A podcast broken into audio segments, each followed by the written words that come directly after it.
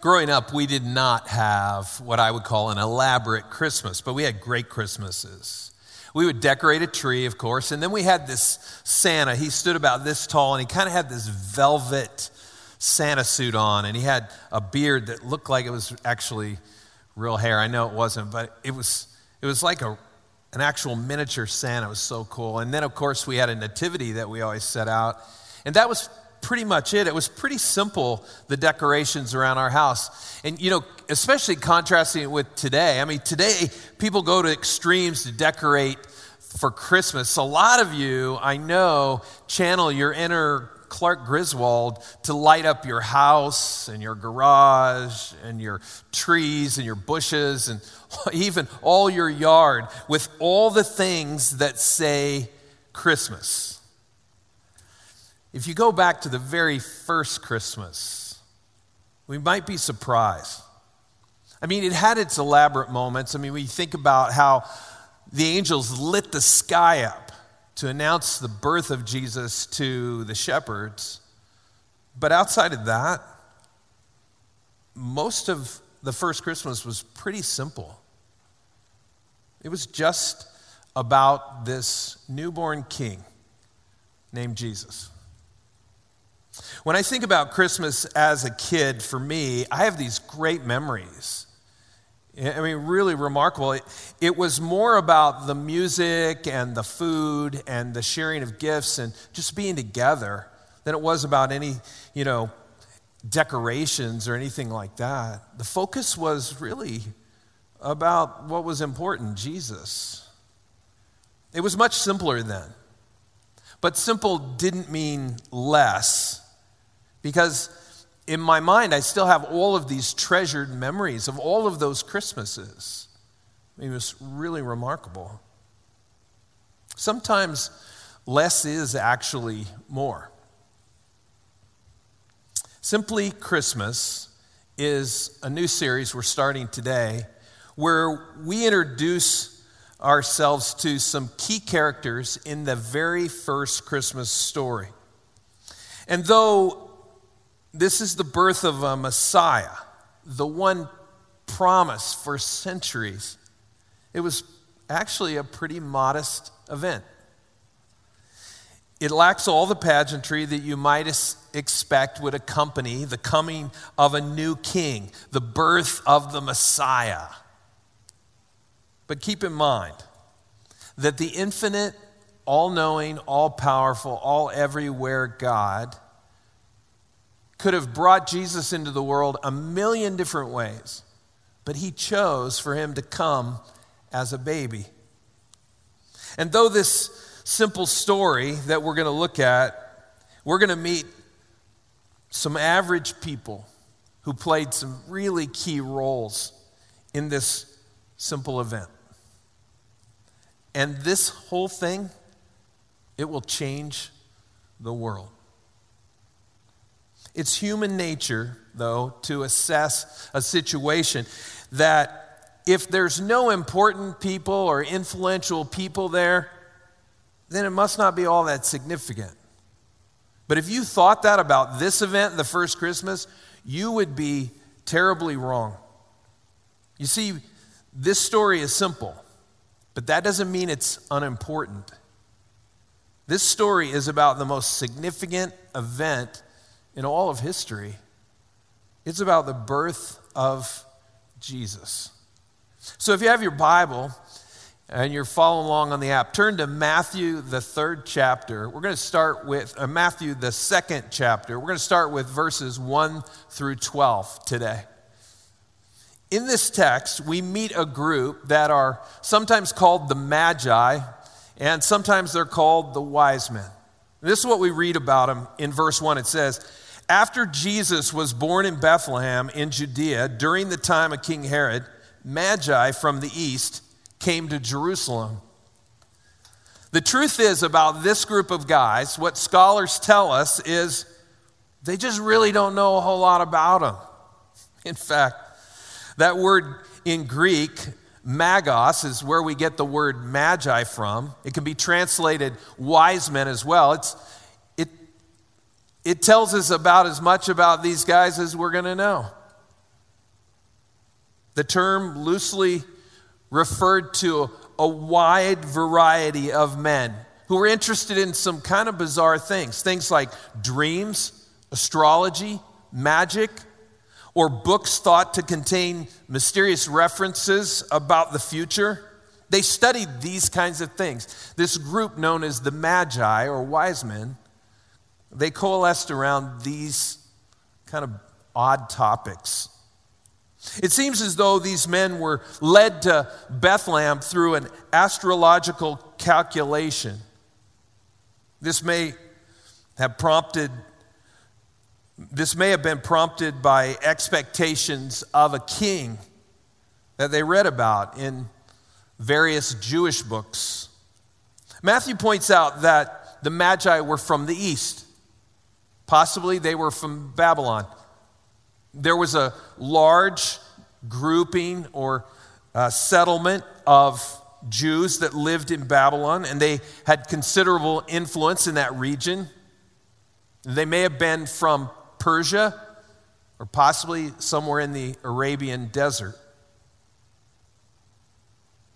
But when they arrived in Jerusalem, we read this in verse 2. It says, And asked, Where is the one who has been born king of the Jews?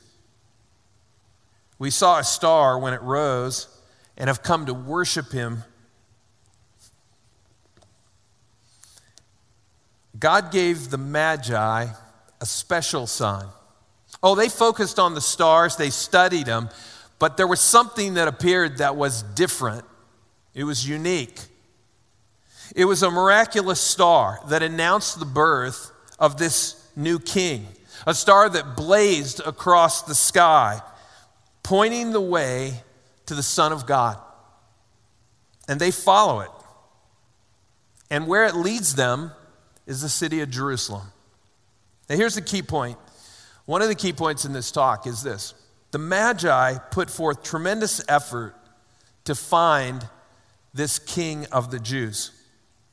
There's something a bit ironic about the situation where these Gentiles, who were foreigners, who go to great lengths to bring the good news to Jerusalem that the king of the Jews has been born. And Matthew actually makes the contrast in this text between these magi, these Gentiles who come to worship the new king of the Jews, while the leaders and the people of Jerusalem were largely indifferent and mostly unaware of his existence. What we can learn from the Magi is this do whatever it takes to know Jesus. Do whatever it takes to know Jesus. This group of wise men, they weren't Jews, but they were seeking the king of the Jews. It's estimated that they traveled at least 500 miles, maybe even further than that. And traveling through the desert by caravan with no major detours or disruptions, this journey would have probably taken them somewhere around 50 to 60 days to make. And they paid the whole tab for this entire journey themselves. The Magi invested a great amount of personal effort and wealth in order to meet this new king. So here's the question I want us to ponder for a moment. Do you and I have the same passion to know Jesus as the Magi did? Do we have the same desire? Do we have the same passion to know him like the wise men? In 1949, it is estimated there were somewhere around a million Christians in the country of China. That was the year that Mao Zedong and his communists took over the country. In 1951, all the missionaries were forced out of the country. And in the time that immediately followed, many Christians were persecuted. As a result, many recanted their faith in Jesus, and those who wouldn't renounce, many of them were killed. Some estimated that there may have been as few as 100,000 believers left at that time. And many people believed that the church would eventually die in China because of these persecutions. Peter Xu was converted as a young man, and this began one of the most amazing stories of the underground church of China. You see, Peter began to share about Jesus with those who lived in his village. And before long, the entire village had been converted. Because this was illegal at the time, he was forced to leave his village. So he went to another village, and the same thing happened. Large numbers of people in that village came to Christ as well. And at that point, a movement of God, known as the Chinese Underground Church, was born. No experts really know exactly the number of Christians in China today, but they estimate that there are somewhere around 80 million to 130 million Christians today. Much of them are involved in what's known as the Chinese underground church because of one man, Peter Xu, who had a passion for God and a passion that others might know him as he was privileged to know him. What lengths would you go to to know God? And how far and how much would you invest in order for other people to know him like you've been privileged to know him? Then the Magi, if we jump back to the text, then the Magi explain how and why they came. We read this in the last part of verse 2. It says this We saw his star when it rose and have come to worship him. They took, it took them to Jerusalem, the star that is. It brought them to Jerusalem, where they began asking questions about where they might find this new king because they wanted to worship him. Now, if you're a Jew living in Jerusalem, this probably doesn't make a lot of sense. People from the east, Gentiles from afar, come and they're looking for a new king you haven't heard anything about, but they want to worship him. They want to worship him probably left a lot of people scratching their heads. But one person that it didn't was Herod. The Magi's desire to worship this new king, it deeply troubled King Herod. We read this in verse 3. When King Herod heard this, he was disturbed, and all Jerusalem with him. When this caravan of Magi arrived in Jerusalem, and they started asking about a new king, which started to create some trouble in the whole city. Matthew explains that Herod was bothered by the question of the Magi, but also this troubled all of Jerusalem. Now, the people weren't troubled for the same reasons that Herod was. Herod was a paranoid mess. In fact, in the past, his paranoia had led him to murdering his own wife and two of his own sons. The people of Jerusalem, they wouldn't have lost one week of sleep if Herod had been replaced. They were troubled, though, by the questions about this new king of the Jews because they knew it would likely cause Herod to inflict more cruelty upon them. And they were right to be concerned about that. Herod would later take steps to try to eliminate, in a brutal way, this new born king of the Jews. The Magi met with Herod, which would be natural to do if they are looking for the most recent king born of the Jews. This news, though, freaked Herod out, and he called together all the religious leaders to find out where the prophets predicted that the Messiah would be born. Listen to what we read in verses 4 through 6. He says, when, they, when he had called together all the people, all the people's chief priests and teachers of the law, he asked them where the Messiah was to be born. In Bethlehem, in Judea, they replied, for this is what the prophet has written. But you, Bethlehem, in the land of Judah, are by no means least among the rulers of Judah, for out of you will come a ruler who will shepherd my people, Israel. The Old Testament points to Bethlehem as the place where the Messiah would be born. These scholars were quoting Micah, the fifth chapter, verse 2, which they clearly believe to be a reference to the Messiah. And this was a big deal. Because you see, the Messiah was the one that God had promised would come to earth to set man free. And he was going to set us free, not from Roman occupation, something far worse, from our sins that could condemn us to death for all eternity. This is just one of many of the prophecies about the coming of the Messiah, found in Micah chapter 5, verse 2. I mean, there are so many of them. Here's just a few.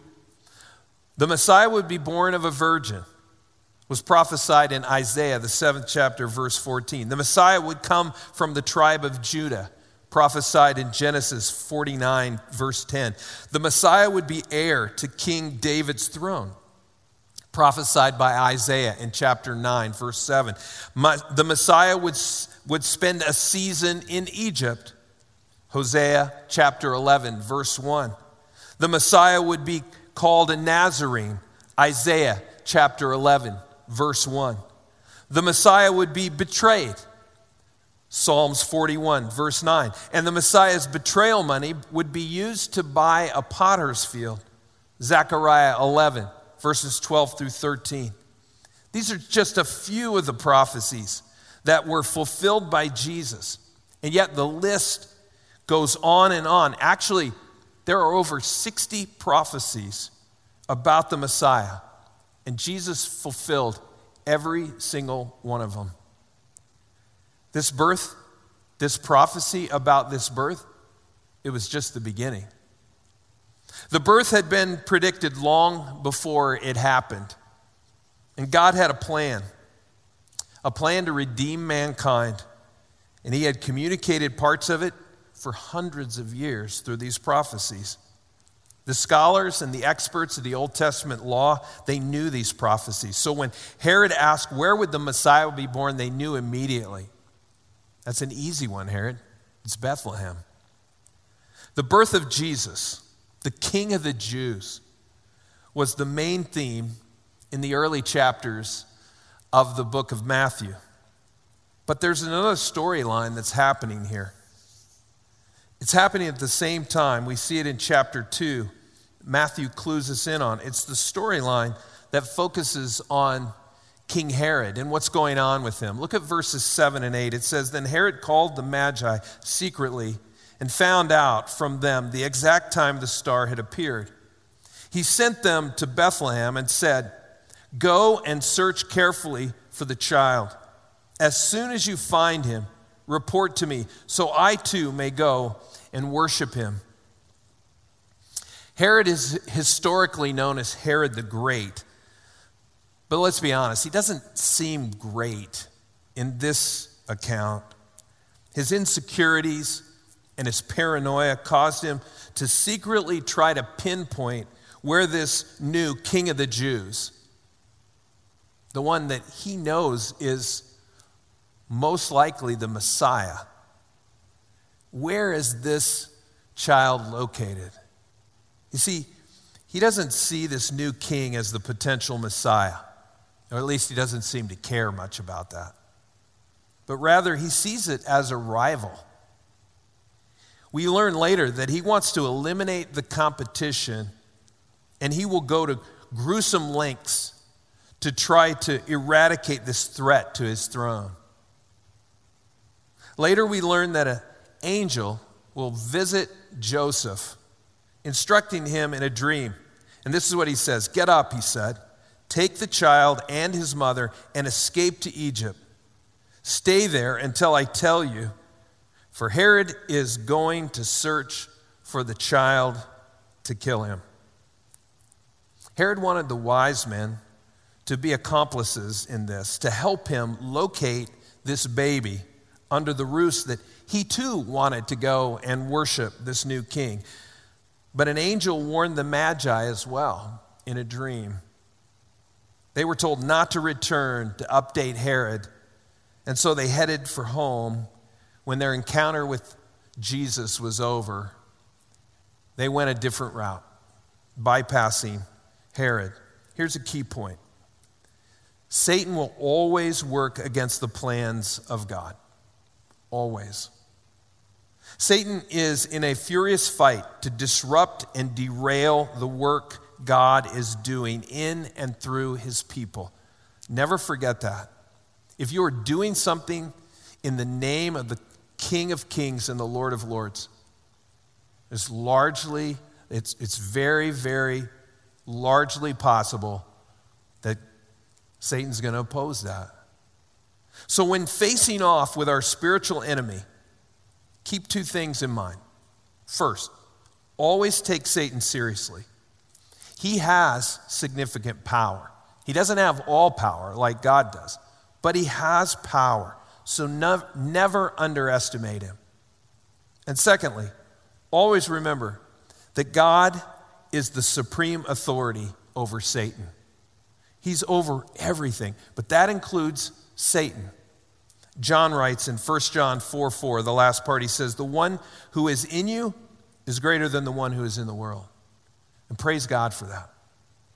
We live in a fallen world, so be prepared. Bad things can happen. Doesn't mean they always will, but it means they can. But don't be discouraged. There's an old saying, maybe you've heard it. I've read the end of the book, and they're talking about this book. I've read the end of the book, and we win. Don't ever forget that. Well, the wise men first went to Jerusalem because they thought that's the natural place that you would find the king of the Jews. That's probably the best place to find where he would be born. They didn't find the new king there, but they did learn that they were looking in the wrong place. And once they learned that Bethlehem was where they'd find this new king, they head there immediately. Matthew says that when they leave, that the star reappeared until it stopped over the place where the child was. Matthew commented in verse 10 when they saw the star, they were overjoyed. And I think seeing the star, it, it told them that they were back on course. And before long, they would see this new king. I think God wants to remind all of us that He wants us to know the Messiah too. Not like Herod would know him, but like the Magi would. There are three examples that we get from the Magi that we should follow, pay attention to. The first one is this do whatever it takes to meet Jesus. Do whatever it takes to meet Jesus. The Magi took a 500 mile trip, at least 500, may have been even longer. And it took them 50 to 60 days or more in order to see this new king of the Jews. And they weren't even Jewish. But they were motivated. They spent their time, their money, and even physical effort just to go to worship this little guy named Jesus. He was only maybe a couple years old at that point. They weren't even clear for most of the trip where, where exactly they were going, but that, not even that stopped them. But that committed they were that committed to having an audience with Jesus. They wanted to know him. And I want to encourage you from their example to us, be that committed to knowing Jesus yourself more each and every day. Well, there's a second example that they gave us that I think would be good for us to follow, and that is that when you encounter Jesus, worship him. Worship him.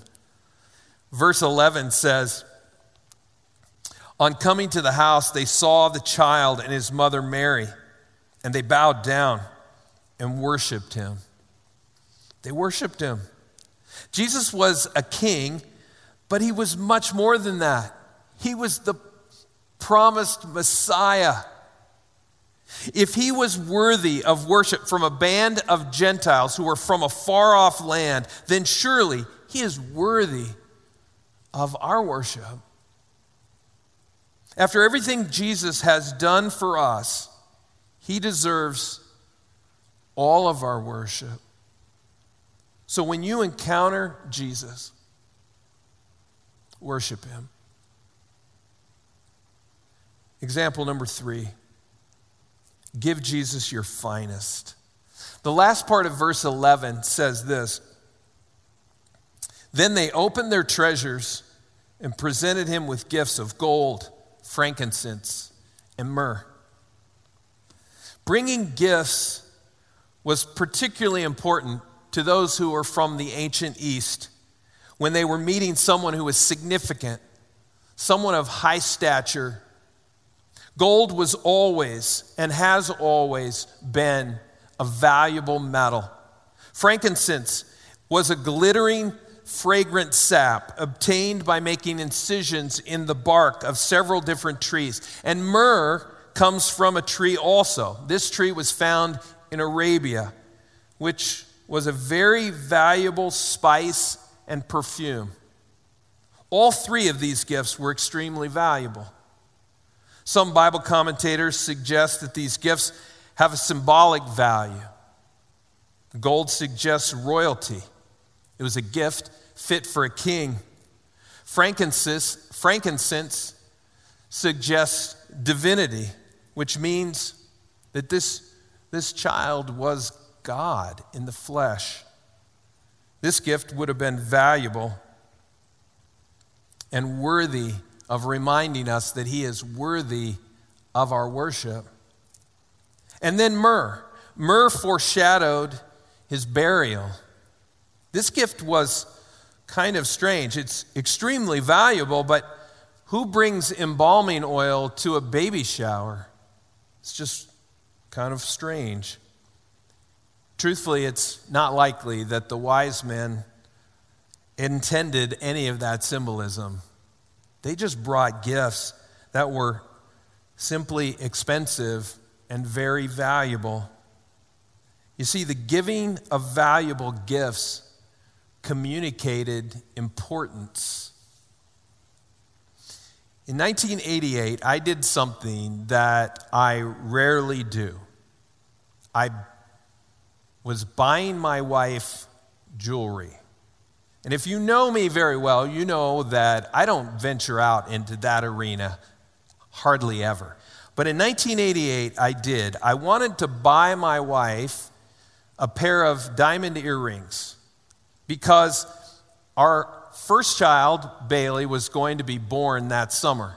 And I wanted to give Anne a gift to kind of commemorate that.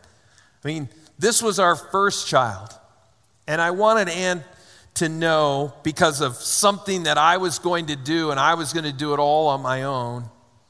I wanted her to know how grateful I was for everything that she was going through in order for us to have this new member of our family.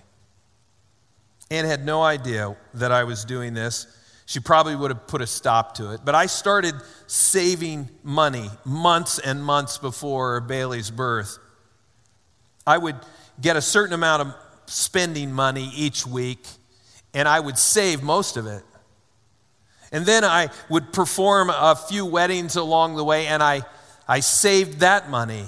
And then I even took some of my birthday money that I'd gotten previously, and I added that in. And then I asked a friend who used to work in the jewelry business if he would help me make a good purchase.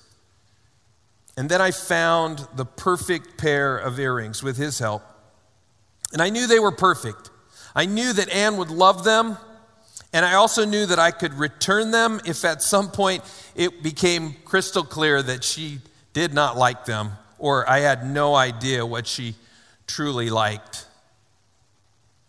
When I finally gave her the gift, she opened it and she was really surprised. And I was pumped up on the inside because it made her so happy. I'm certain at that moment she knew how grateful I was for her. I would do this all again four years later when Natalie was born. In my opinion, I believed with all my heart, and I still believe it today, that my wife, Anne, she deserved those gifts. She's worth it.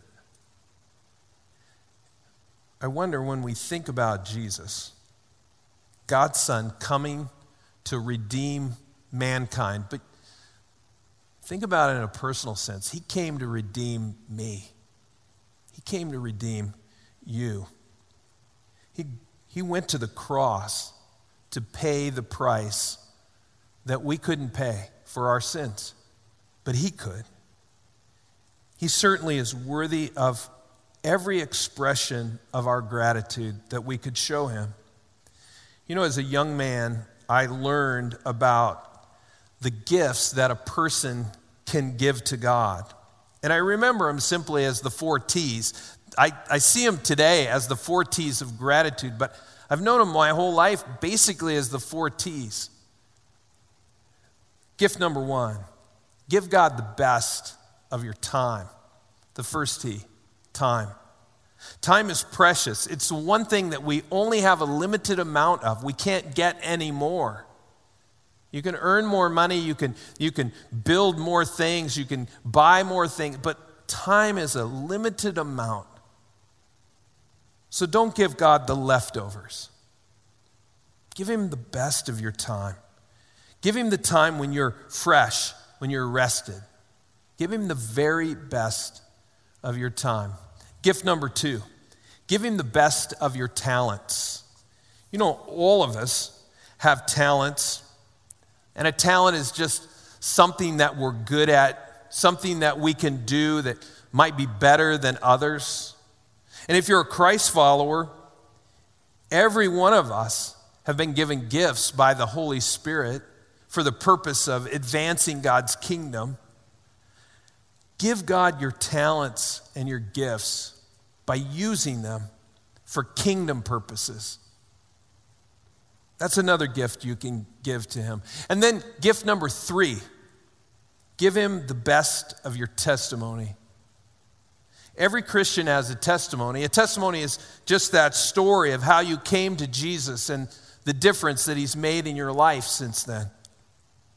Every Christian can give God his testimony or her testimony by simply sharing it with someone else. People need to see that a life lived with meaning and purpose is a life lived with Jesus. That's where real meaning and purpose come from. So tell your story. Share someone with someone your testimony.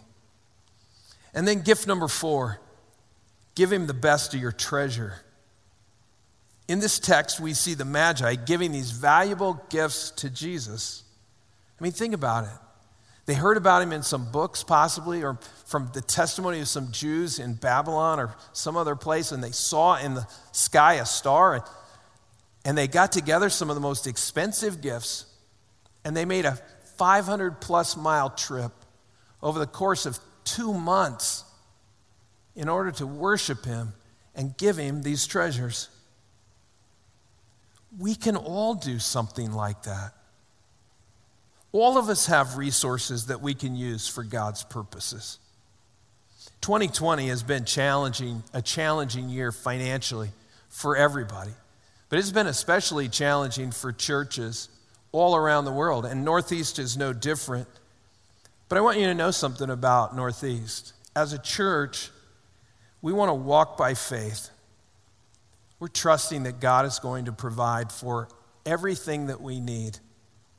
And we have seen Him provide for us time and time again over the last several years. Our elders and our staff have been praying recently, asking God to provide for this church, the needs that we have for this church. James 4 2 says, You do not have because you do not ask God. So recently, we've been praying every day at 3:10 p.m. for God to meet our needs. Now, Malachi 3:10 is the reason we're praying at 3:10. This is what Malachi 3:10 says. It says, "Bring the whole tithe into the storehouse, that there may be food in my house. Test me in this." says the Lord Almighty, and see if I will not throw open the floodgates of heaven and pour out so much blessing that there will not be room enough to store it. What a powerful verse. And we've been praying through that verse every day at 310. Now, a tithe is simply an offering of 10% of a person's income. And God says, bring the whole tithe into the storehouse, bring the whole tithe to the church. And then he says to test him, he challenges us to give a tithe and then watch him pour out his blessings. So much so, there's not going to be enough room to store it. He challenges us. He challenges us. I truly believe that if you take him up on this challenge, you'll discover that God will do more with 90% than you or I will ever do with 100%. So consider testing him. This is the test. Start tithing and then watch for his blessings. When you realize what Jesus has done for us, we have far more motivation to give him our very best, to give him our finest.